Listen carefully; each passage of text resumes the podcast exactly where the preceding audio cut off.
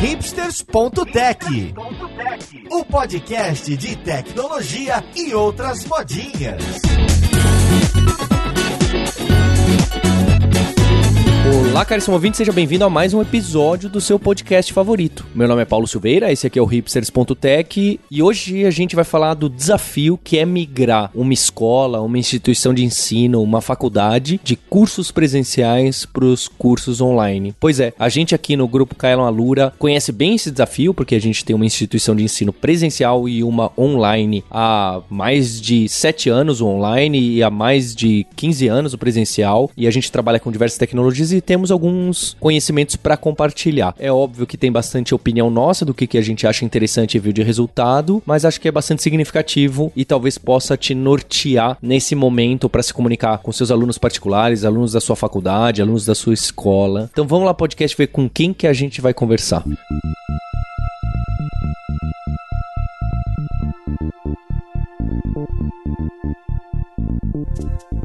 Para a conversa de hoje, eu tô aqui com o Arthur Diniz, que é instrutor e desenvolvedor na Kaelon. Como você tá, Arthur? Tudo certo, Paulo. Dentro do possível, ficando em casa. Espero que todos estejam bem. E bora falar aí da nossa experiência dando esses, essas aulas online essas semanas. E é legal que o Arthur é um instrutor principal do nosso curso que a gente deu recentemente, Quarentena Dev. A gente deu um curso online gratuito para quem se inscrevesse. A gente teve mais de 48 mil inscrições. E o Arthur trabalha comigo nessa parte dos cursos presenciais. Então, ele é uma das pessoas que passou por esse desafio de encarar um online e percebeu algumas diretivas nossas que são diferentes mesmo no momento de tratar o aluno à distância, síncrono ou assíncrono. E acho que vai ser um, uma boa conversa com ele. E junto com ele eu tô com o Jefferson Silva, que é o líder dos instrutores e da didática aqui dos cursos presenciais da Kaelon. Como você tá, Jefferson? Opa, Paulo, tudo bem? E aí, pessoal? Então, estou aqui com o Paulo, né, pra gente falar um pouquinho aí como que foi, né, essa transição aí, pra gente que aconteceu meio que assim, de repente, e como que a gente conseguia transmitir, né, tudo que a gente já faz no presencial e que a gente considera aí legal para esse novo formato, né, que também era um pouco de novidade ali pra gente, mas que foi bem interessante, assim, um desafio bem legal pra gente atacar nesse momento, né. Também tô com a Maíra de Oliveira, que é uma das responsáveis pela nossa didática, revisão, roteiro e captação de novo conteúdo na Lura. Como você tá, Maíra? Oi, Paulo. Paulo, tudo bem?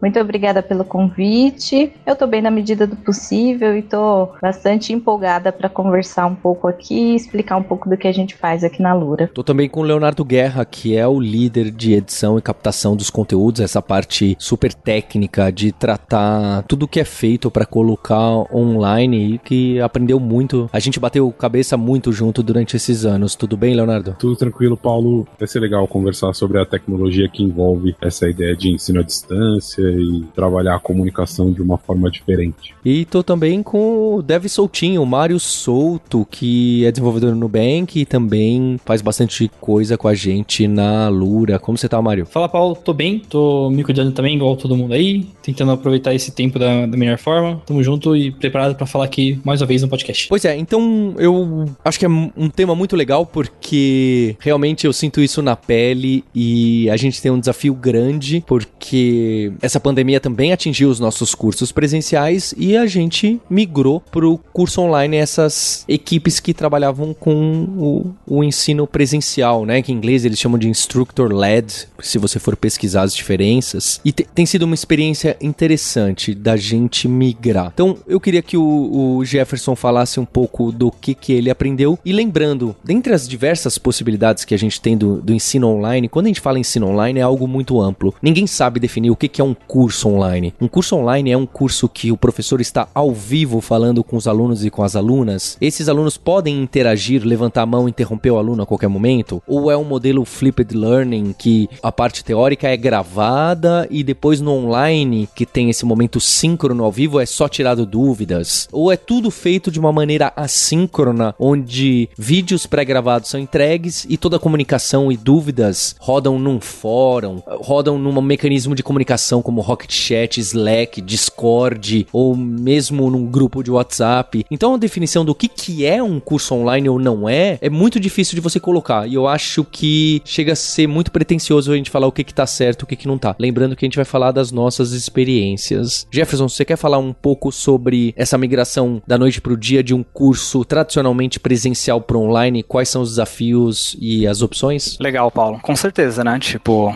é, a gente chegou então nesse momento que a gente teve essa decisão, né, de fazer a migração. E acho que a primeira coisa foi isso, né? Encontrar ali uma ferramenta que permitisse a gente trazer ali o tudo que a gente já faz no nosso formato, né, presencial, pro online. Então acho que uma coisa que a gente queria manter muito era essa questão da aula síncrona, né? Que é justamente a gente poder, o instrutor tá ali falando no momento combinado, né? No momento da aula, falando ali, interagindo com os alunos, né? Dando feedback também sobre tudo que tá acontecendo ali na aula, né? Você poder perguntar e ter a resposta ali na hora. No momento dos exercícios, né? A gente poder acompanhar também as pessoas, né? Ela poder compartilhar a tela dela pra gente poder ajudar, né? Em algum momento. Então, acho que esse foi a primeira decisão, né? Escolher uma ferramenta, que no nosso caso ali foi o Zoom, mas enfim, tem outras opções também. Mas acho que esse foi o primeiro ponto, né? Uma vez que a gente tinha essa ferramenta, foi fazer um teste inicial e ver o que, que funcionaria e o que, que não funcionaria. E quais que seriam esses pontos ali de, de dificuldade. Então, uma coisa que a gente notou rapidamente, né? Que essa questão da, da interação, existe ali uma pequena diferença, né? O fato da gente não estar tá olhando para cada uma das pessoas ali na sala de aula, apesar da gente ter as câmeras, né? Quando você está fazendo um código ou escrevendo alguma coisa na tela, compartilhando, né? Sua tela no caso, então falta um pouco desse negócio do contato visual. Então você fica sentindo um pouco aquela falta de. Você faz uma pergunta, você fica naquele vácuo, né? Durante um tempo. Você não sabe se todo mundo ouviu o que você falou. As pessoas ficam meio que esperando uma, umas às outras ali para saber se ela pode falar ou não. Então existe uma dificuldade inicial ali de fazer as pessoas participarem como elas participariam numa aula normal. Então, acho que essa seria uma primeira dificuldade que a gente viu. No mais, tipo, acho que dá para manter na maior parte do tempo assim o formato normal de aula, né, de você expor durante um tempo, fazer perguntas, fazer com que as pessoas participem para você entender como que ela tá acompanhando aquela aula e fornecendo feedback quando é necessário. E acho que nisso, a pelo menos a ferramenta que a gente escolheu, ela tá funcionando muito bem. Acho que até um ponto para colocar aí em cima, que acho que é um ponto que eu senti um pouco de dificuldade, é quando você às vezes quer tirar uma dúvida de um aluno específico e é a pessoa uma pessoa mais tímida, assim, né? Acho que esse ponto é um pouco o ponto que pega é que no presencial você chega do lado da pessoa ali, conversa baixinho, a pessoa explica. É, no geral é bom, né? A dúvida ser compartilhada com todo mundo, mas nesses casos acho que ainda assim fica um pouquinho mais. Não é o melhor do mundo. Às vezes você pode fazer uma chamada à parte com a pessoa, mas é um processo que você tem que exigir um pouco mais de esforço, porque nem toda a ferramenta tá preparada assim também. É, esses mecanismos de tirar dúvida na hora, independente da ferramenta, o quão boa ela for, para essa aula síncrona que a gente tá chamando da aula ao vivo, certamente vai, vai mostrar um desafio. Então, se o pessoal não se sentir à vontade de mandar dúvida no privado e você falar, olha, teve um aluno que perguntou, é uma solução que funciona muito bem, ou mesmo você começar a segunda aula no dia seguinte citando as dúvidas que você recebeu por e-mail, pelo grupo ou mensagem privada. Já que a gente tá falando desse ensino síncrono, eu acho que, aí, de novo, uma, uma opinião pessoal. Para quem tá vindo de aulas presenciais, onde o ensino costuma ser síncrono, a não ser que você esteja numa escola de vanguarda, que tem o tal do flipped learning, né, a classe de aula invertida, ou algum mecanismo assim, o que vai funcionar com menos desgaste, menos fricção, vai ser o ao vivo. Então, eu, eu tô vendo muita escola, né, de segundo grau, mesmo de primeiro grau, migrando da noite pro dia do presencial pro online no modelo assíncrono. Então, ele grava a aula e põe online. E isso é muito complicado, porque quem está, o aluno e a aluna que estão fazendo um curso presencial, uma faculdade ou uma escola, o segundo grau presencial, ela está mais ainda habituada à rotina, e rotina que é uma palavra muito importante, à interação entre pessoas. Você tem um corte abrupto nessa interação, nesse olho no olho, nesse saber quem está na sala com você, é muito difícil para quem não está acostumado. A gente nos nossos cursos online, quando a gente for falar deles, que a gente usa esse mecanismo assíncrono e tenta trazer essa noção de pertencimento através de outras ferramentas, a gente faz isso e isso funciona perfeitamente para o público que já conhece a gente, que entendeu o nosso produto e tudo mais. Você tentar colocar isso da noite pro dia, de um momento cataclísmico como esse que a gente está passando, eu considero a chance de, de falha, a chance de não ter aderência muito grande. Não é à toa as reclamações nas escolas que a gente está ouvindo por aí. Ah, vocês só mandaram um vídeo gravado, mas meu filho, minha filha quer ver o colega, quer ver o professor, quer acordar no horário, quer colocar a roupa do colégio para aparecer na frente da câmera. Olha que, que coisa interessante, que necessidade de socialização que tem. Então eu acho que é, é muito importante a gente tentar, apesar de não ser o ideal, espelhar alguns mecanismos que é realmente do ensino presencial de encontrar uma pessoa. É óbvio que vai ser muito mais cansativo, o ideal era um horário menor, com espaçamento, com tempo de pausa, muito mais interessante que o presencial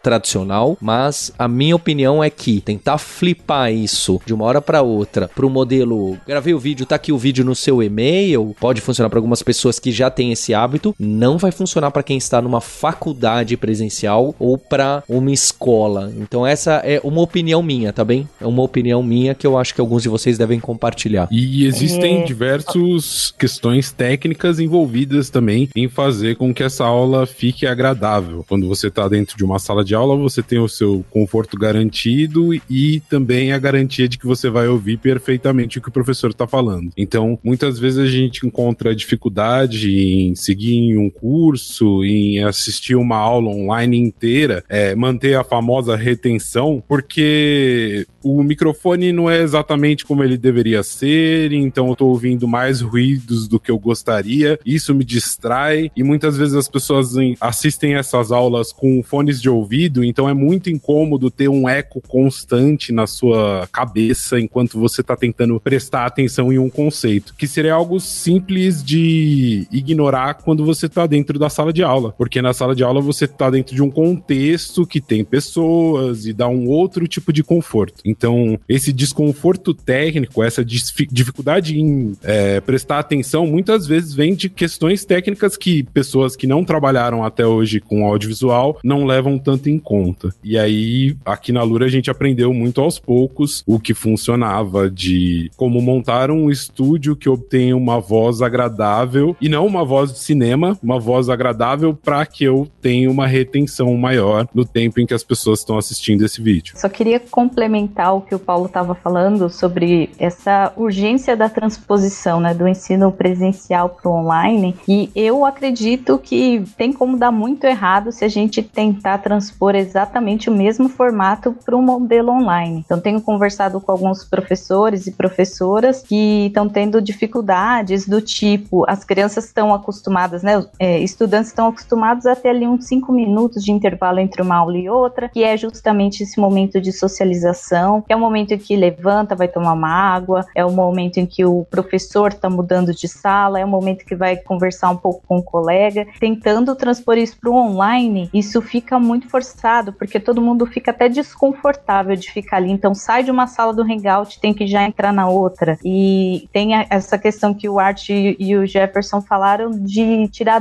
também, né? Muitos alunos sentem essa, estão sentindo essa dificuldade de uma interação mais urgente, mesmo no modelo online síncrono. Então, talvez uma alternativa seria dar um tempinho, mesmo dentro da aula, um, de 10 em 10 minutos, de 15 em 15 minutos, abrir um espaço para perguntas, abrir um espaço para o microfone. E é importante também ter um apoio, né? Porque um educador, uma educadora que está ali numa sala com 30, 40 pessoas, não vai conseguir dar sua aula e ao mesmo tempo acolher todas as dúvidas. Então, acho que é importante ter uma equipe de apoio, de repente, alguém que possa ficar ali anotando as dúvidas e ajudando o professor aqui nesse momento da aula online síncrona. É, e eu imagino que essas dificuldades sejam o que tem levado, né, um, uma galera de curso presencial a levar para o modo assíncrono que o Paulo estava falando, porque não só as dúvidas uh, e também que você falou, né, de ter que os intervalos tentar simular coisas com a tecnologia,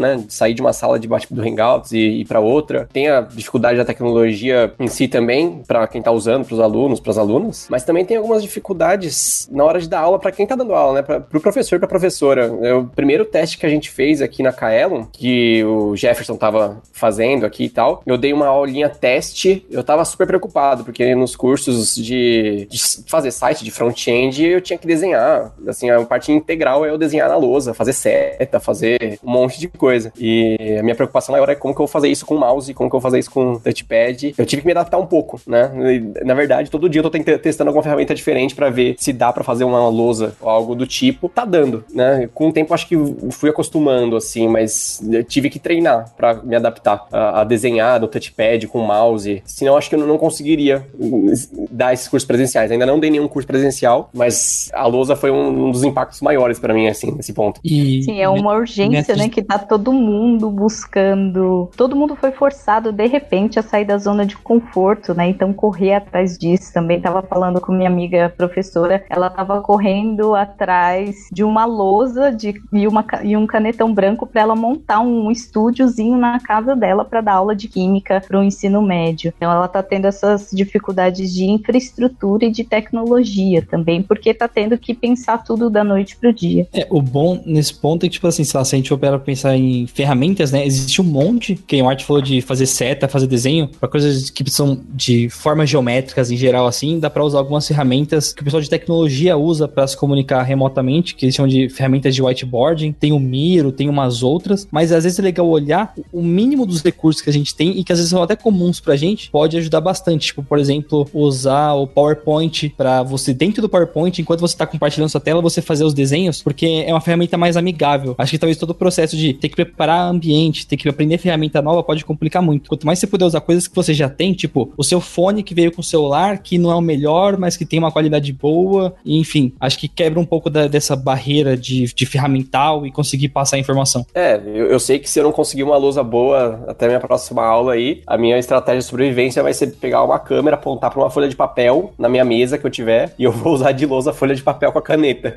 Essa vai ser a última solução possível, assim, se der certo. Ironicamente, foi assim que a Lura começou. Olha só, então eu não estou errado em pensar assim. Eu queria colocar um, um ponto, acho que a, o Léo esbarrou nisso, e que essas qualidades técnicas, mesmo no, no ao vivo, então acho que a Maíra falou do. A gente querer reproduzir 100% é muito complicado, né? Eu acho que você tem que ver, ah, a intera preciso colocar interação social, preciso colocar a sensação de que a aula está acontecendo, preciso ter um espaço de descanso e etc. E aí você vê como encaixar isso. E sem contar que ficar na tela e sem presença de pessoas ao lado é muito mais cansativo do que com pessoas à sua volta. O ritmo é mais pesado. É outra dinâmica de conversa, né? É outra dinâmica. Quando chegar no online assíncrono, aí é, a dinâmica é completamente diferente, a gente vai chegar aí também. Agora, um ponto que você colocou, Léo, foi sobre, por exemplo, o som que você falou do eco. Então, eu acho, chegando em algumas questões técnicas sobre como fazer a aula, e tem gente que se preocupa com o estúdio e com a câmera,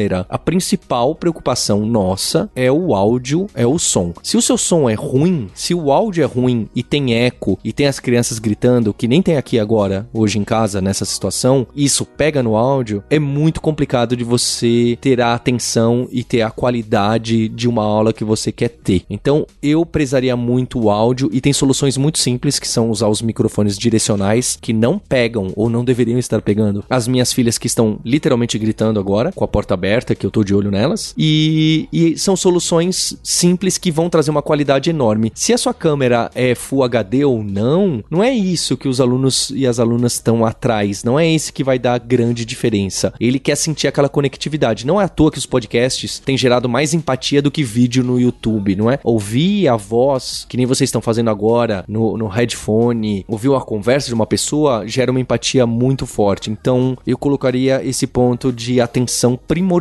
não importa o seu modelo do online, a qualidade do, do áudio. Isso é algo fundamental que a gente aprendeu aqui na Lura no dia a dia, Paulo. Quando a gente começou, a gente tinha estúdios até que bem isolados, com um microfone excelente. Era um dos melhores microfones do mercado no ano em que a gente comprou. Só que o microfone era muito sensível e ele captava o ambiente, a sala e captava ainda um pouco do áudio da rua, ou seja, o microfone era muito melhor do que a gente precisava. A gente precisava de um microfone é, mais simples, mas que cumprisse o objetivo claro de gravar o que estava à frente dele, não gravar um áudio excepcional com nuances, etc. Gravar algo mais simples, mais direto à frente dele. Foi aí que a gente chegou na solução. O Paulo trouxe a solução, na verdade, pra gente do podcast de usar microfone direcionais. Essa ideia de conhecer um pouco melhor os equipamentos que você está comprando é,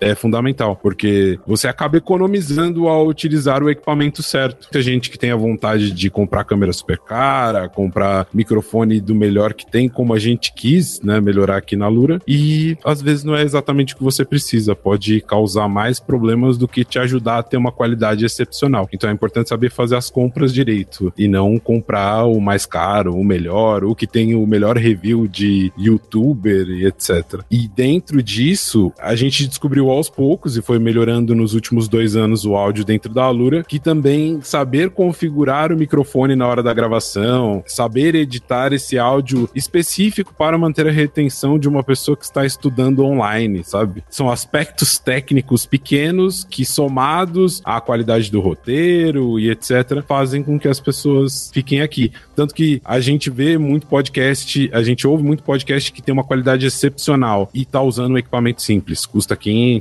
600 reais, porque é, além de usar o equipamento certo, tá tendo, tá recebendo um tratamento específico para que a voz fique agradável no podcast, imaginando que você tá ouvindo no seu carro ou você tá ouvindo num fone de ouvido, muito raramente num, numa caixa de som, de notebook ou, ou de celular. Então, diversos aspectos que estão relacionados ao EAD. Normalmente as pessoas ouvem de fone, normalmente as pessoas ouvem em, em um lugar mais calmo e muito provavelmente essa pessoa não vai usar um fone de altíssima qualidade. Então você tem que fazer um áudio balanceado para que seja tocado num fone talvez não tão bom e ainda assim manter a pessoa assistindo sem incômodo, se sentindo motivado. E tem uma pegadinha aqui, né, Léo? Porque muita gente fala, vou comprar então o melhor microfone de todos. O melhor microfone de todos não se encaixa bem pro quarto da sua casa. É, é justamente isso que a gente tá colocando. Então esses microfones que a gente usa direcionais, que parece o que você canta no karaokê, é, não são os melhores, não são considerados de longe os melhores. E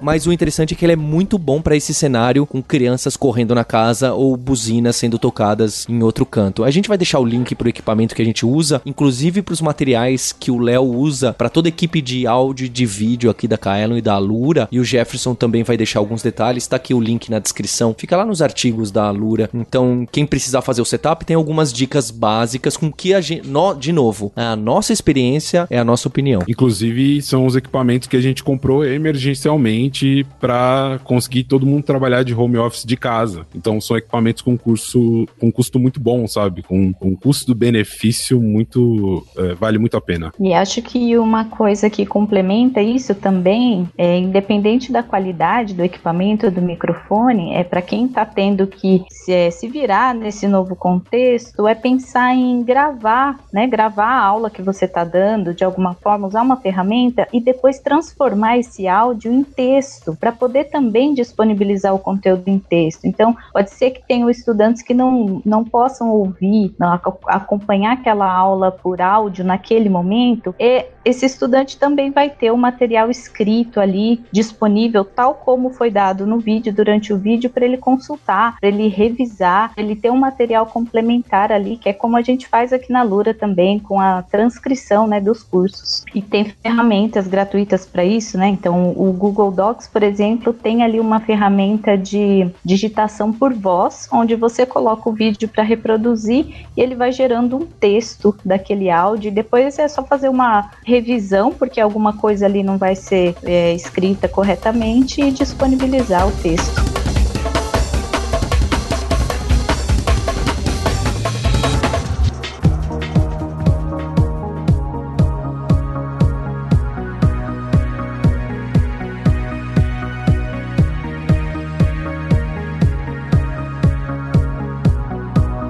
Então, para colocar mais um ponto desses do ensino online síncrono, que seria a migração um pouco mais natural para quem tá passando por esse aperto agora e tendo que resolver esse problema agora, é, vou dar um exemplo da escola das minhas filhas que eu acho muito interessante, muito alinhado com a forma que a gente tá pensando aqui, que tem muita escola sendo duramente criticada por causa que a opinião dos pais não são as mesmas, é, é natural nesse, nesse instante. Então, a escola do bairro da Vila Mariana tá usando o Zoom, né, ou podia ser qualquer Whereby ou Skype, qualquer uma dessas essas ferramentas e faz uma aula só durante uma hora, em vez do que as seis horas que as crianças estão habituadas. E eu tô falando de crianças de quatro anos. E dividiram em, em turmas menores, para ter só umas seis crianças. Então, durante uma hora, ela vê os colegas, sempre os mesmos colegas, e tem essa interação direta com o professor ao vivo, são cobrados, cobrada atenção, fazem exercício juntos, né? Criar massinha e tudo mais. E deixa uma tarefa para ser feita em casa e no outro dia mostrar o, o que foi feito. E tem outras escolas escolas tentando passar material gravado para as crianças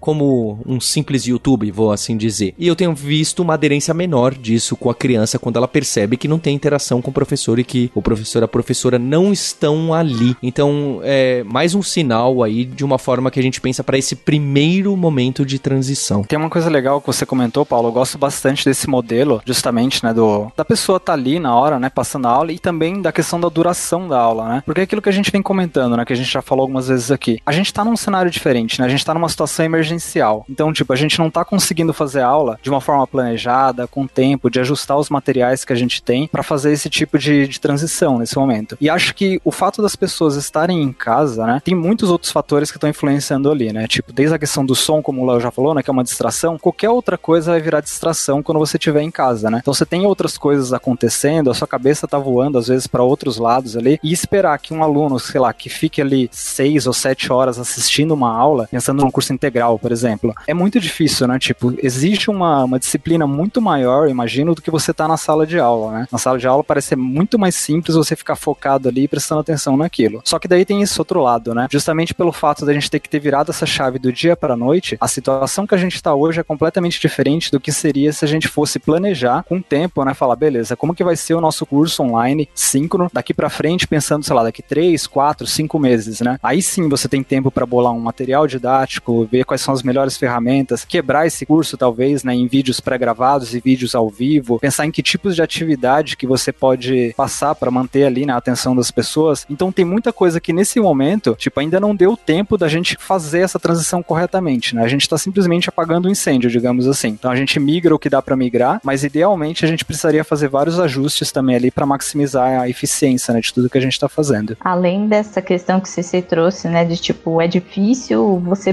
ficar nos mesmos horários e levar, é, ter tudo que você tem em casa de distração, vai ser diferente, né? Então, se a pessoa estava acostumada a entrar em sala às sete da manhã, agora em casa, talvez vai ser diferente, né? E uma coisa que o Paulo colocou para que está acontecendo com crianças pequenas, mas eu acho que é importante fazer com um adolescente, com um adulto, é sempre ter uma entrega atrelada àquela aula uh, online síncrona, porque isso é uma grande motivação também para que todo mundo participe, para que todo mundo fique um pouco mais engajado, né? Ainda mais nesse momento de transição, onde está todo mundo tendo que desenhar uma nova rotina. A entrega é muito importante. Dado esse cenário do online e isso que a gente passou de tentar manter uma rotina, de usar a camiseta do uniforme, né, da empresa, tentar lembrar alguns rituais, né? A Maíra bem colocou, você tentar copiar tudo e fazer o mesmo modelo idêntico não vai funcionar. Acho que esse é um bom primeiro momento para quem tá fazendo essa migração, porque se você tentar se aventurar para o modelo online puro,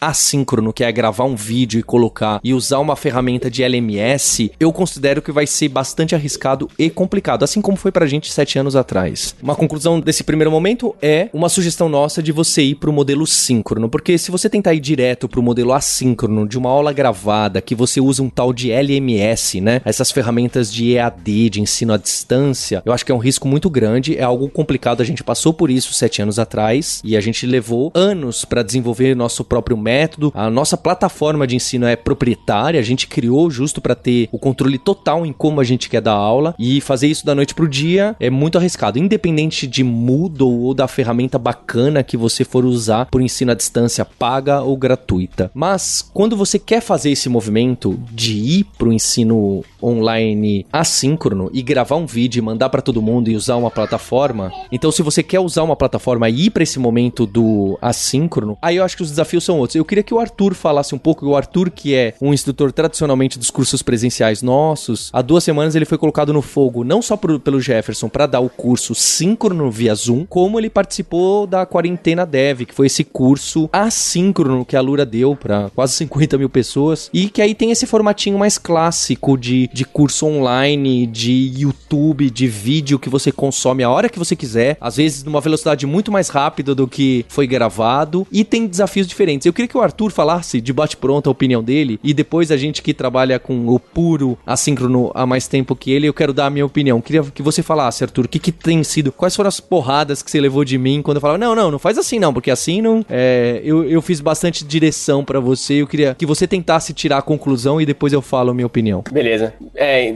tomei algumas porradas no começo, é, mas foi bom, porque fazia muito sentido, né? A primeira aula que a gente foi gravar, Paulo chegou, ah, então vamos lá começar a gravar, beleza. Aí eu comecei a falar como se eu estivesse na, na sala de aulas, como se eu estivesse no presencial dando um curso de lógica de programação. E aí é muito diferente, porque na sala eu tô lá na lousa, eu tô andando, as pessoas estão me vendo, as pessoas tiveram comprometimento de ir até né, o prédio da Kaelon, é, eles também pagaram antes o curso, tem um comprometimento totalmente diferente do vídeo, que a pessoa tá em casa, acessou um link no YouTube e tá assistindo lá o vídeo, ela pode pausar e ir pra cozinha tomar um café se ela quiser, né? E, e aí, o que aconteceu foi que eu tava dando aula como se estivesse na sala presencial, e aí demorou, sei lá, demorou uns 15, 20 minutos pra gente fazer uma primeira coisa, né? Um primeiro código, assim, executar mesmo, ter um resultado. O Paulo já falou, então, Arthur, calma, aqui é muito diferente, a gente tem que gerar empatia com as pessoas, a gente, a pessoa tem que se sentir entusiasmada para seguir com o vídeo, né? Ela chegou aqui com um jeito totalmente diferente, ela tem que, no primeiro momento, já, ah, o vídeo é isso, eu vou fazer isso, então eu assisto o resto, né? E não o contrário de, ah, vou ficar vendo a pessoa e já que eu tô aqui, vou, vou continuar, né? Eu, a gente teve que captar a atenção da pessoa muito, de um jeito muito diferente que é na sala de aula. Então tive que mudar, não o jeito de falar, talvez, mas a organização do curso, né? A gente teve que mudar bastante, assim, o jeito, né, que a gente organizou, a ordem do conteúdo, o que, que a pessoa faz primeiro, o que, que eu falo, né? E é, essa foi o maior impacto aí, de, sei lá, cinco anos que eu tô dando presencial, primeira vez que eu vou gravar um vídeo mesmo, assim, na segunda vez, na verdade, mas faz, faz um tempo. Causar simpatia nas pessoas que estão assistindo o vídeo em casa para elas continuarem ali, se nada vale, né? Se em cinco minutos eu perder a pessoa e ela não vê o resto do vídeo. Essa foi a primeira coisa, começar a pensar nisso, né? Em como deixar a pessoa entusiasmada nos primeiros minutos do vídeo já. Eu acho que esse é o ponto essencial. Quando vira pro modelo assíncrono, é necessário criar empatia de uma forma diferente, porque no modelo síncrono, ao vivo, você tá conversando, a pessoa sabe que você tá vendo ela, ou, ou algo parecido com isso. O seu aluno, a sua aluna, consideram que você tá olhando pra cara dele, independente se isso tá aparecendo na tela ou não, né? Tem uma câmera ligada ou um áudio ligado. Então, isso ajuda muito a empatia pra pessoa saber. Ah, não, eu, eu, eu não vou ter outro horário, Maíra. O problema é, é constantemente, assim, é, não tem jeito. Então, essa empatia do olho no olho que a gente tem no modelo síncrono, na aula YouTube, vídeo que você pode ver a qualquer hora, de qualquer lugar, e o professor não está vendo se você está prestando atenção ou não, fica muito mais complicado. Não adianta você estar tá olhando, não adianta você ser divertido ou sua explicação ser excelente. Você precisa ser muito pragmático em mostrar que você vai entregar um resultado e algo super interessante. Então, aquela necessidade de show de aula de cursinho, que eu nem gosto, tá? É, começa a ficar até um pouco mais importante, porque você precisa adquirir a atenção, especialmente no começo, e falar: olha, eu vou te entregar isso, vai ser dessa forma, e olha só que legal o que eu tô fazendo aqui. E isso às vezes bate um pouco os nossos conceitos de didática, especialmente aqui na Kaelon, que a gente sempre tem essa, não, primeiro conversa, mostra um problema que você quer atacar, mostra a importância disso, mostra onde você vai chegar. E a gente não tem esse tempo todo para adquirir e manter a atenção de um aluno, de uma aluna no modelo vídeo. Até mesmo porque quando você tá falando de ensino síncrono, eu tenho uma janela de tempo em que eu posso tirar as minhas dúvidas e que eu vou interagir com o que você está me ensinando. Quando você está falando de assíncrono, você está competindo não só com a casa da pessoa, como o resto da internet. Então, muita gente começa a assistir uma aula e abre a aba do Twitter e começa a interagir no Twitter e daqui a pouco a aula virou uma música de fundo ou a pessoa encontra um artigo interessante e foi embora. Você perdeu aquela pessoa. Então, de novo, a ideia é que você começa a transformar o dado de essa pessoa está pre prestando atenção, ela está assistindo, é, a taxa de matrícula, né, que no presencial é a pessoa assinou a lista, ela está matriculada e está assistindo. Na internet começa a virar um pouco mais, porque além da pessoa ter clicado no, no vídeo e assistido, como foi a retenção? Ela ficou lá, ela pausou, ela concluiu esse curso, ela assistiu esse vídeo até o final, começa a se tornar um dado também muito importante. E você tem que começar a observar isso. É, as motivações, né, para videoaula, elas têm que ser diferentes do, do presencial, assim, com certeza. É esse momento em que a gente precisa, logo no começo do vídeo, né, motivar as pessoas. É o que a gente fala muito pro pessoal aqui da Lura, né? Então, vamos trazer um contexto comum, né? Vamos colocar exemplos da vida real, porque a gente precisa, nesse momento, fazer esse contato empático com as pessoas. Então, a pessoa precisa se reconhecer numa situação ali, num exemplo, logo no começo do vídeo, para que ela veja ali de onde ela vai partir, para onde ela vai chegar, e para que ela realmente não se perca ali no meio de tantas outras distrações que a gente tem, né, na internet. O Mário passou um pouco por isso. A gente conversou bastante sobre isso quando ele estava começando a abrir o canal do YouTube dele, que para tentar ter uma retenção maior foi tentar entender quem que era o público dele e o que aquela pessoa estava fazendo ali. Como o caso do Mário é o YouTube, era meio amplo, né? Então a gente não tinha esses dados exatamente, estava começando e tal. Agora uma estrutura escolar, uma empresa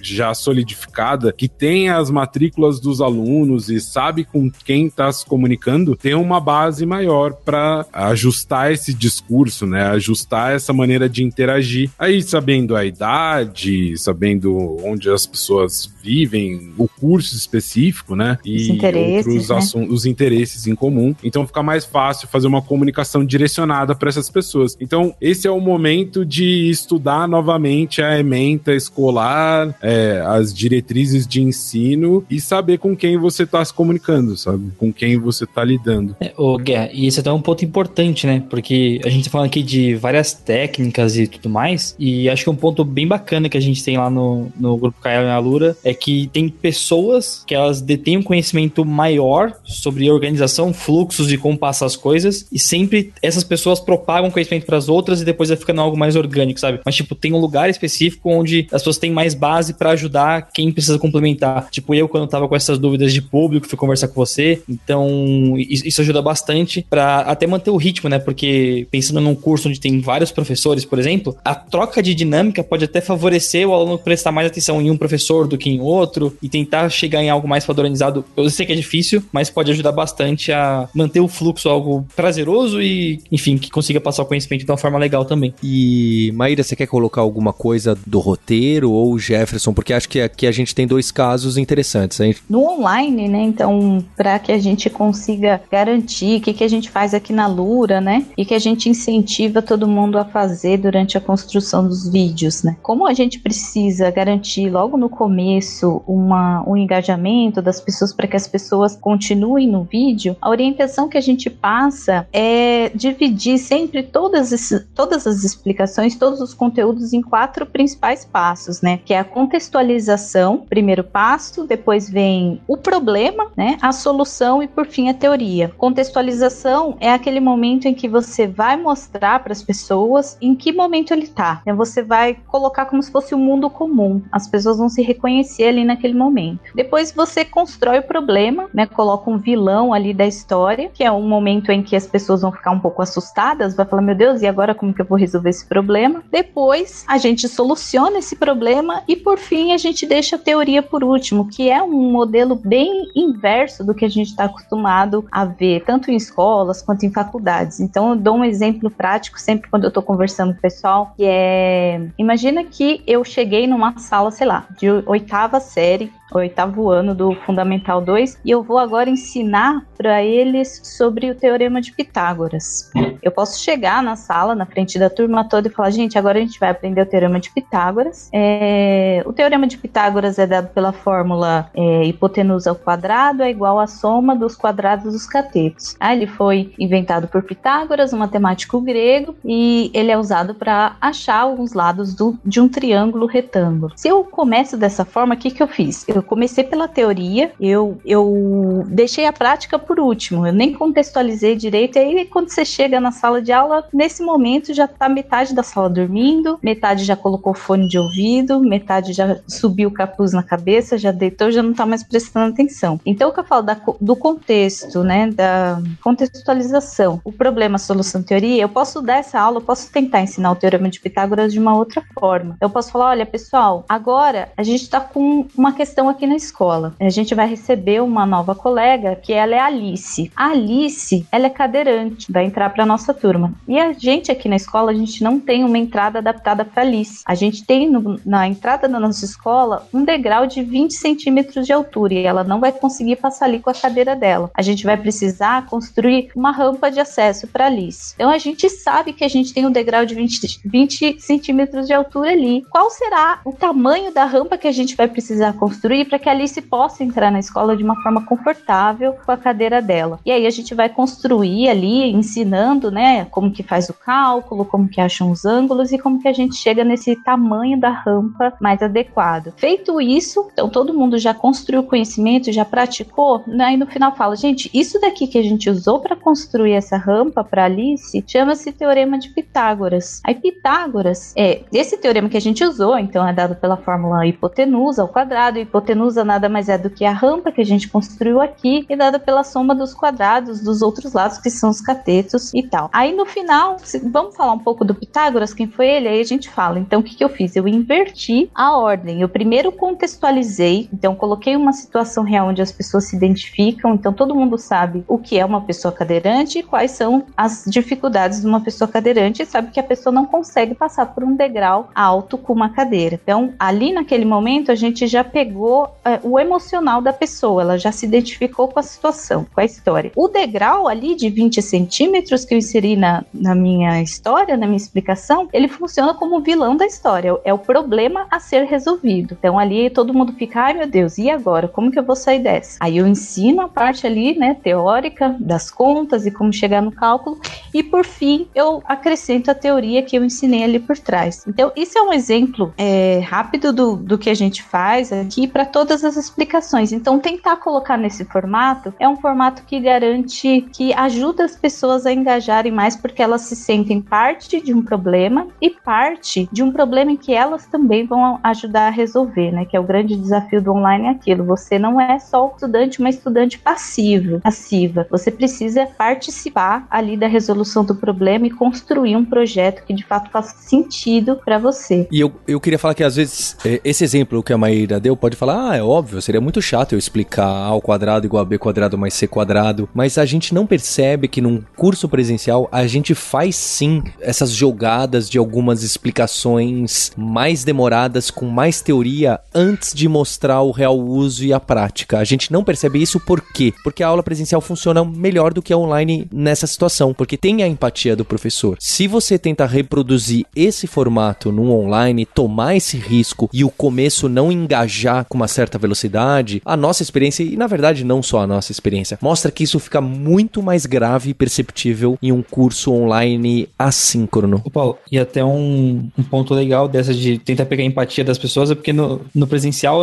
quem, pelo menos na Kaelon, sempre tem o lance de perguntar algum hobby da pessoa ou alguma coisa assim, porque às vezes isso até ajuda para na hora de um exemplo você conseguir tirar uma dúvida tentando contextualizar o assunto que você quer explicar, trazendo para algo mais próximo da pessoa. E realmente no, no, online vira um jogo mais, mais complicadinho ali, mas tem, tem meios de, de tentar conseguir também. Sim, a gente está sempre trabalhando os exemplos que sejam mais próximos da vida de todo mundo, né? Então, não vou dar um exemplo, sei lá, é de um sistema de transporte urbano indiano, né? A gente pode trazer mais para perto da realidade, conhecendo o nosso público, conhecendo quem está nos assistindo, aí a gente vai adaptando essa linguagem. Ah, e só um detalhe, até tornando que a Maíra falou do exemplo construir lá, né, a de acessibilidade. Esse exemplo é muito parecido com o presencial também, né? Não é que em presencial a gente fala do, da hipotenusa ao quadrado necessariamente sempre. A gente também faz muito isso, né, do, de mostrar a situação e mostrar uh, problema para a pessoa entender e depois falar, ah, isso aqui tem nome e tal. A gente faz a mesma coisa. Só que no presencial que eu sinto que a gente tem um tempo maior, né, por exemplo, quatro horas numa noite, e a gente, na hora da rampa, uma, só fazendo analogia, ao invés de fazer, ah, vamos construir a rampa aqui, a gente pararia para quebrar a rampa em pedaços. E aí primeiro a gente falaria, ah, então, a gente vai explicar o que é o cimento, né? E a madeira, como fazer a estrutura de madeira, né? E não partiria para prática, já que no vídeo que eu percebi seria, não, vamos montar a rampa primeiro, depois a gente explica cada pedaço da rampa, né? Não necessariamente a parte chata precisa ficar no começo no presencial, né? Mas eh, o que eu sinto é que a gente fazia uma divisão muito mais cuidadosa, num espaço de tempo maior, que não cabe no vídeo, assim, nem um pouco. A gente faz um vídeo mais rápido e depois divide, vai mais devagar, né? Justamente pra pessoa querer continuar vendo o vídeo, senão não adiantou nada. É porque no final você acaba gerando, a pessoa vai ficar com dúvida na hora que ela viu a coisa acontecendo, ela fica, mas por que, que isso aqui aconteceu? Aí, se ela chegou no por que, que isso aqui aconteceu, pronto, você já prendeu a pessoa, e aí vai o jogo de vocês gerando novas dúvidas, a pessoa sanando e mantendo o interesse até o final ali. Acho que uma, uma diferença bem grande que eu vejo, pensando só no, não só no presencial, mas no online síncrono, né? É que acho que a gente tem que aproveitar a oportunidade da gente conseguir ouvir do aluno também, quando a gente está dando a aula, né? Existe muita coisa, tipo, que é isso, né? O aluno tá lá na aula presencial, a maior vantagem é que ele consegue tirar dúvidas na hora. Só que eu penso muito pelo lado inverso também, né? Quem dá aula também tem dúvidas, né? Eu preciso saber o que, que a pessoa tá pensando, como que ela tá entendendo aquilo que eu tô falando para ela, para justamente eu conseguir ajustar a forma como eu tô ensinando, para que eu consiga alcançar ali um aprendizado mais eficiente. Então, uma coisa que a gente faz nessa questão do contexto em si, então a gente vai montar o cenário ali no presencial ou no online síncrono, né? Só que é importante que nesse momento, a todo momento ali no, no contexto, nessa construção, eu perguntar para os alunos, ouvir o que eles me respondem e tentar entender, beleza, por que, que essa pessoa me respondeu isso? O que, que ela tá entendendo de tudo que eu falei até esse momento? Porque eu conseguindo entender isso, aí eu consigo justamente ajustar o que eu tô explicando, né? Fazer alguma diferenciação ali no cenário para que aquela pessoa, né, ou para aquelas pessoas conseguirem entender de uma forma melhor. E aí também entra uma das maiores dificuldades do online em si. Eu acho que a gente precisa ter um esforço um pouco maior para conseguir essa participação dos alunos. Porque como eu disse, né, na sala de aula, você tem ali o olho no olho, você tá olhando para as pessoas, né? Quando você lança uma pergunta, você tá olhando para elas e tem aquela pressão assim, né, de você tá olhando para ela, alguém vai te responder porque a pessoa não quer deixar você ali no vácuo, alguma coisa do tipo. E já no online, quando a gente faz esse tipo de coisa, né, é muito mais fácil, né? Às vezes a câmera não tá ligada, às vezes a pessoa não sabe que você tá olhando para ela diretamente, né? Então fica mais fácil da pessoa não participar naquele momento. Então uma coisa que a gente estava recomendando, né, que eu recomendei para algumas pessoas que a gente fez um treinamento bem rápido em relação ao online. Então uma das coisas seria justamente tentar perguntar, fazer perguntas mais direcionadas, tentar estimular um pouco mais a discussão entre as pessoas, né? Então, por exemplo, um aluno responde alguma coisa, você pegar a resposta de um aluno e perguntar para algum outro o que, que ele acha daquela resposta, porque aí você promove até essa interação entre os alunos, que é uma coisa que fica meio que faltando, né? Não tem aquela sensação de que tá todo mundo na mesma sala e que eles podem conversar entre si, né? Uma sala de aula isso é bem fácil, né? Aquele aluno que fala baixinho, né? Olha pro colega que tá do lado e conversa baixinho, ele tira uma dúvida rapidamente. Então acho que a gente, ainda mais do que no presencial, quando a gente tá no online síncrono, a gente tem que incentivar esse tipo de coisa, né? Dar oportunidade para que as pessoas troquem ideia entre si ali, porque elas estão muito mais próximas ali na forma de pensar. A gente já aprendeu faz tempo, né? Então às vezes fica difícil de criar aquela empatia e saber onde que tá a cabeça da pessoa que tá aprendendo ali naquele momento. Então é muito importante que eles conversem entre si, que você ouça como eles estão pensando para você fazer esse ajuste aí na explicação. Total, Jeff, total. Essa questão do feedback, ela é muito importante não só por isso também, mas também para que todo mundo que está ali te assistindo, alunas e alunas, sintam-se mais parte da, da criação do processo, né? Para muitas pessoas isso é uma novidade agora, então estão tendo que saíram ontem da sala de aula presencial e vieram hoje para o ensino online síncrono. Então, ouvir, né, dos alunos e alunas, olha, o que, que funcionou na sua opinião, o que, que pode melhorar e mostrar também, não é? Não é porque a gente é professora, professor que a gente detém todo todo conhecimento. Então a gente, olha, a gente está disposto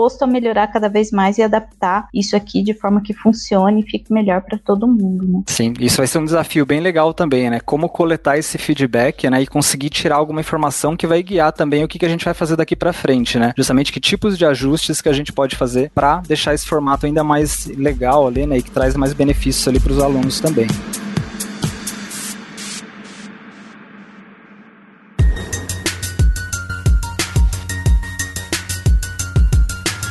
O Arthur colocou um ponto lá no começo do podcast, ele falou da dificuldade dele de encontrar um mecanismo de lousa. Tem vários softwares que permitem a gente ir desenhando na tela e compartilhar a nossa tela. Acho que a gente vai deixar alguns links aqui. Tem até hardware para isso, né? Aquela famosa Wacom, que é tipo a canetinha num mousepad que também pode ajudar bastante. Mas eu, eu queria saber um pouco, acho que da Maíra e, e de mais alguém, como que tá sendo usado para não ficar só uma pessoa com a cara na tela falando, ensinando algo? O que, que a gente usa para rabiscar? O que, que a gente usa de slide, de tela, de mecanismo para dar um pouco mais de interatividade? Não é nem interatividade a palavra, é para dar dinâmica mesmo e falar, olha, eu tô aqui falando e tá aqui o que eu estou sobre o que eu estou falando. É óbvio que para uma empresa como a gente que lida com muito tempo com código, escrever código, discutir código, fazer um erro, levantar um software, é muito mais simples, porque você pode estar tá executando aquilo que você está falando, mas nem sempre é assim. Então, quais são esses recursos, independente de software, que a gente pode usar? É, Paulo, aqui na Lura a gente usa bastante para deixar as telas dos cursos dinâmicas, a gente usa apresentações de slides. É, a gente pode usar slide, vídeo, imagem, ícones, é, cores legais, é, o menos texto possível, porque a gente vai precisar garantir um movimento aí nessa tela, porque ninguém, afinal de contas, ninguém quer assistir um vídeo com uma tela parada, uma tela cansativa ou com uma tela cheia de informações. Então, o que dá para a gente fazer? Então, você quer rabiscar? Tem uma ferramenta que se chama Epic Pen e a gente pode deixar aqui também como dica que ela simula uma caneta. Então, a pessoa pode riscar a tela ali, destacar como se fosse uma marca texto mesmo. Então, isso é um recurso bem legal. Dá para fazer com mouse, dá, dá para fazer com mesa digitalizadora também essas Wacom da vida. É importante garantir, por exemplo, um, um tamanho de fonte legal no seu PowerPoint ali na sua tela. O menos texto possível, isso ajuda também, porque na hora que você, a gente mostra um slide com muito texto e a gente está falando junto, né? O que, que acontece? A atenção das pessoas fica dividida entre ler o conteúdo do slide e ouvir o que a gente está falando. Então, colocar bastante granularidade né, nesses slides, nessa apresentação. Então, mostra de repente uma palavra-chave só e um ícone, uma palavra-chave e um, uma imagem. Isso vai garantir todo o dinamismo do, do conteúdo que vai complementar ali, né? Porque a gente está falando de vídeo, a gente está falando de um conteúdo muito visual. Ele tem que ser atraente, engajador. Então, as imagens têm que ser bacanas, com uma boa resolução. Ícones, tem vários sites de ícones gratuitos também. Tem sites que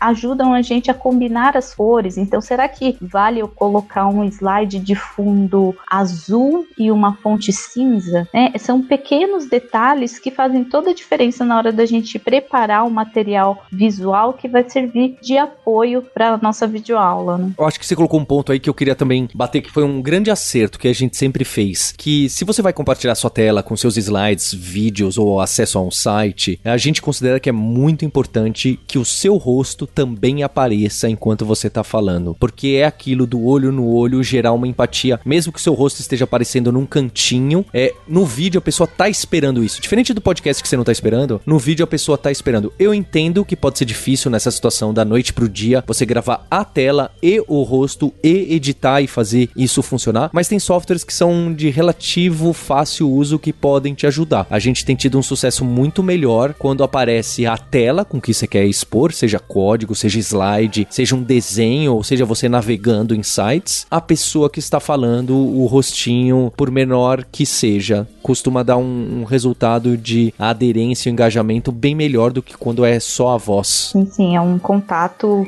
humano, ainda que seja a distância, né? Nesse momento, eu acredito que uma boa estratégia seja focar no que faz mais sentido para a pessoa, né? É, o Mário estava conversando agora há pouco aqui com a gente e deu um exemplo de um professor mais velho que não tem é, acesso à tecnologia, não tem conhecimento à tecnologia é, e pode ter alguma dificuldade em fazer funcionar tudo isso. Eu vou deixar alguns guias aqui, o Paulo tá deixando uns guias de como utilizar um software pago, gratuito, disponível na internet, um software pago e um software gratuito que está disponível na internet e até open source. Então são duas alternativas para quem quer gravar nesse momento, umas alternativas técnicas fáceis que a gente disponibiliza os guias de como você pode utilizar.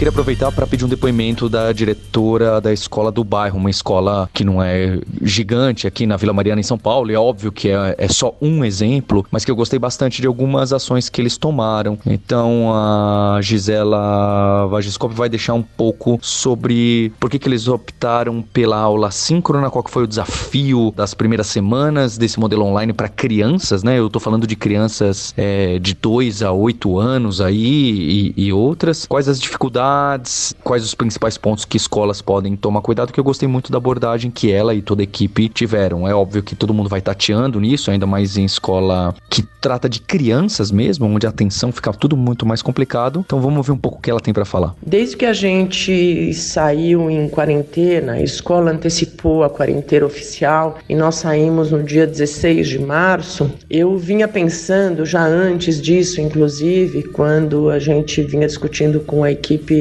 é, a comissão de saúde da escola e que nós teríamos que parar e que a escola realmente era um vetor de contaminação, de aglomeração e que nós teríamos que ter uma ação coletiva para proteger as nossas crianças, as nossas famílias, a nossa comunidade e assim protegendo-as, nós também protegeríamos os restos das pessoas. Eu vinha pensando como fazer para manter a escola viva, a escola aberta, mesmo independente da presença física no, nos espaços e no prédio. Uh, então eu usei um pouco da minha intuição, da minha experiência e um pouco arrisquei experimentar e, e ver o que, que ia dar uh, a partir de uma experiência que eu tive já nos últimos cinco anos com duas equipes de pesquisa, da qual eu faço parte, uma em Ontário, no Canadá, e uma em Nebraska, nos Estados Unidos. Numa delas, a gente fazia reuniões compridas com pessoas de vários lugares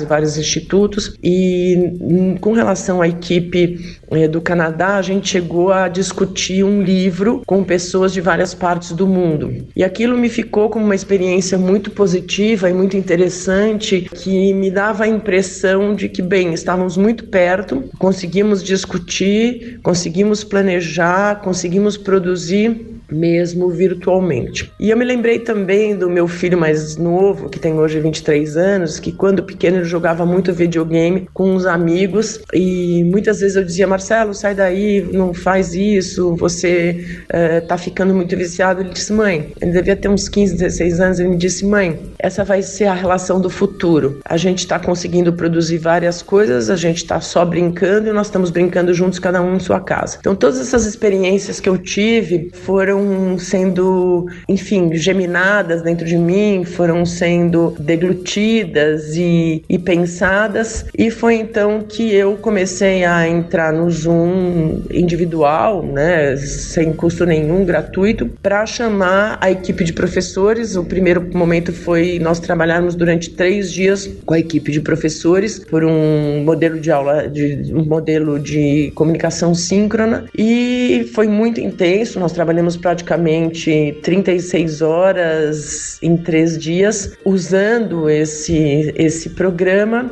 para pensar uh, numa forma de entrarmos na casa das crianças e ao mesmo tempo mantermos uma lógica uh, de contato, de interação e de investigação com as crianças. A primeira semana foi muito difícil, teve muita insegurança, os professores se sentiram uh, muito expostos, as famílias, por outro lado, se sentiram muito constrangidas, porque na realidade nós tínhamos uma turma de crianças interagindo, porém, nos pequenininhos até os 5, 6 anos, a gente tinha é, os pais juntos, é, isso foi criando, na verdade, uma certa confusão, uma mistura entre a casa e a escola, mas mesmo assim eu topei o desafio, os professores foram topando o desafio, começaram a pesquisar mais o uso das ferramentas é, do modelo síncrono e acabou dando muito certo. Depois, na partir da segunda semana, nós começamos a experimentar dividir as turmas em dois. Teve lá suas vantagens, porque as crianças passam a ser mais ouvidas, os pais vão ficando mais, menos constrangidos, conseguem ter pontualidade no horário, as professoras conseguem olhar mais para as crianças. Por outro lado, também tem um certo empobrecimento nas interações na medida em que, quando elas são muito pequenas, elas vão enjoando, elas vão cansando, aquilo vai dando angústia, elas vão procurando outros interesses. No entanto, vendo escolas que têm postado no Instagram atividades para as crianças fazerem em casa, ou outras escolas que têm mandado apostilas via Moodle, lição de casa, me parece que no,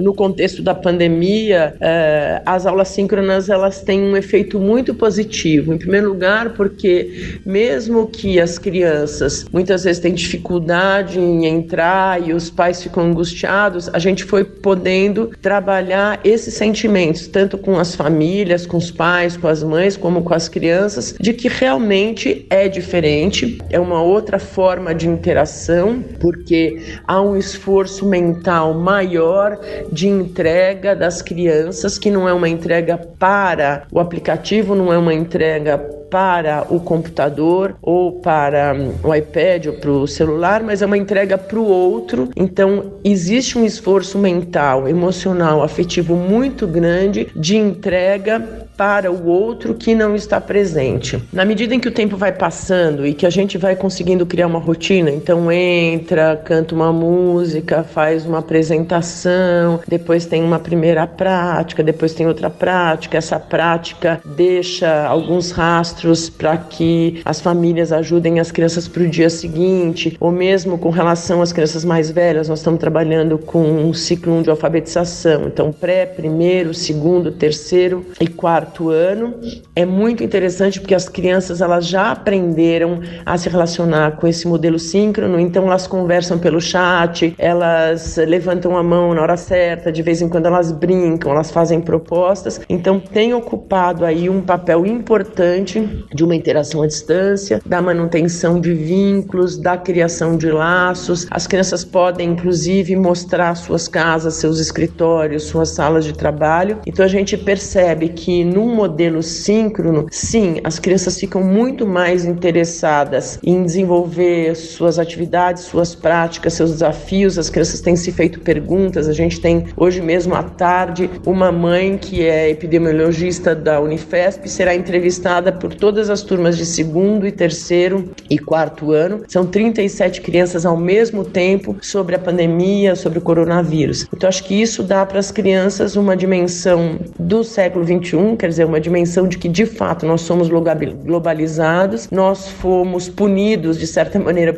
pela globalização, não termos é, nos preparado sistemicamente para ela, mas me parece que esses modelos síncronos é, de semipresenciais, na verdade, porque quer dizer, uma presença do futuro, né? É, eu me lembro que quando era menina a gente assistia muitos Jetsons e é quase como viver a vida daquele desenho animado, então é uma presença não presente, ela dá algum conforto para os pais, para as famílias, para as crianças e com isso a gente consegue manter rotinas, manter é, pontualidade, manter presença e as crianças vão aos poucos entendendo que elas podem estar interessadas com muita intensidade, elas podem estar interessadas apenas ouvindo os professores e os seus amiguinhos e às vezes elas escutam tudo isso e elas vão desenvolver as práticas e as atividades quando a aula já acabou. Com os mais velhos, isso já não acontece, as crianças esperam o momento de entrar, elas trazem novidades, elas trazem suas lições feitas. Eu acho que realmente nisso tudo a gente aprendeu que, bem, podemos estar perto e juntos mesmo distantes. E esse é um, um modelo que para a gente deu muito certo, ao contrário dos modelos assíncronos que apenas prescrevem atividades para as crianças que se mantêm solitárias e sozinhas com seus pais em casa. Eu acho que o modelo síncrono permite uh, esse sentimento de pertinência, de estar num grupo, de estar com os amigos, de estar na escola, mesmo a escola estando fechada. Bem, eu queria agradecer a todos e falar que a gente está deixando alguns links aqui, especialmente das equipes que tem essa parte técnica. A gente nem encostou direito. A gente falou de microfone, não falou nem a marca nem nada. A gente vai falar de setup de vídeo, de microfone, de como criar roteiro, de que é, mecanismo usar para gravar e software, e se é Zoom, e se é Camtasia, o QuickTime, OBS. A gente tem muitas dessas dicas, mas isso eu acho que é o mais trivial da gente encontrar, da gente encontrar por aí. Então, é, Fique de olho aí nos links do Spotify, dos links aqui que tem na descrição do seu podcast, do nosso podcast. E um agradecimento muito especial, não só a todos que participaram aqui, mas a toda a equipe, colaboradores e colaboradoras do grupo Kaelon Alura, que são. Nós somos em 200 pessoas. Agradecer o apoio é, de vocês para ajudar a empresa a passar por esse momento. E quem sabe isso também vai trazer oportunidades. Esse mecanismo da Kaelon novo é uma grande oportunidade para o nosso projeto piloto de criar uma faculdade diferente, quem sabe a Lura.tech no final desse ano, e também de trazer outras ideias para a própria Lura de como a gente pode melhorar essa empatia com os alunos e com as alunas. Então, um agradecimento especial a você ouvinte, compartilhe com quem você acha que está passando por esse desafio nesse momento e a gente tem um encontro na próxima terça-feira. Hipsters, abraços, tchau.